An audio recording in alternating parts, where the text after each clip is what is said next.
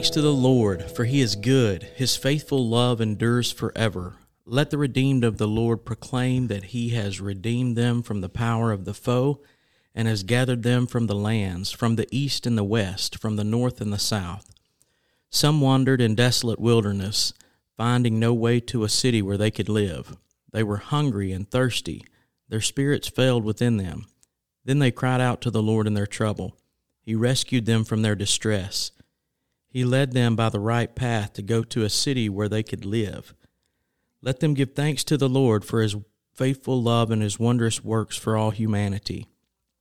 For he has satisfied the thirsty and filled the hungry with good things. Others sat in darkness and gloom, prisoners in cruel chains, because they rebelled against God's commands and despised the counsel of the Most High. He broke their spirits with hard labor. They stumbled, and there was no one to help. Then they cried out to the Lord in their trouble. He saved them from their distress. He brought them out of darkness and gloom and broke their chains apart. Let them give thanks to the Lord for his faithful love and his wondrous works for all humanity. For he has broken down the bronze gates and cut through the iron bars. Psalm 107, 1 through 16. This psalm describes redemption of a couple different types of people. The psalmist describes some people as being lost in the wilderness.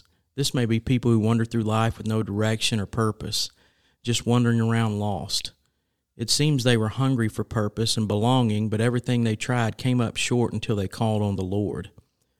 Some were bound up like prisoners. He describes them as having cruel chains that had them in bondage because they had rebelled against the commands of God. He had clearly stated what they should do, and they just said no to him. This led to being in darkness with no way out of the prison they had chosen for themselves. In His love, God actually allowed them to go through incredibly difficult times so that they would understand their need for Him and cry out to Him. In both descriptions, God was faithful to hear their cries for help and answer them with His love and redemption.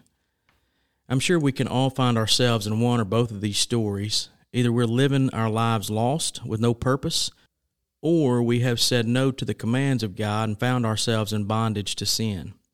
Or we could say we've spent time in both of those worlds. The one truth that extends into both of these stories and ours today is that when we cry out to the Lord, He's faithful to respond to us with His redemption.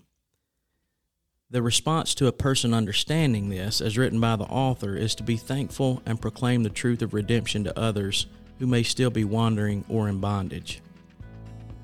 If you're a believer, I want to ask you today to relate to this scripture by placing yourself in it. When were the times you felt like you were purposeless and wandering in life or in bondage to sin? Has Jesus freed you from those times? Thank Him for it. How can you share this with someone who is currently experiencing a similar situation?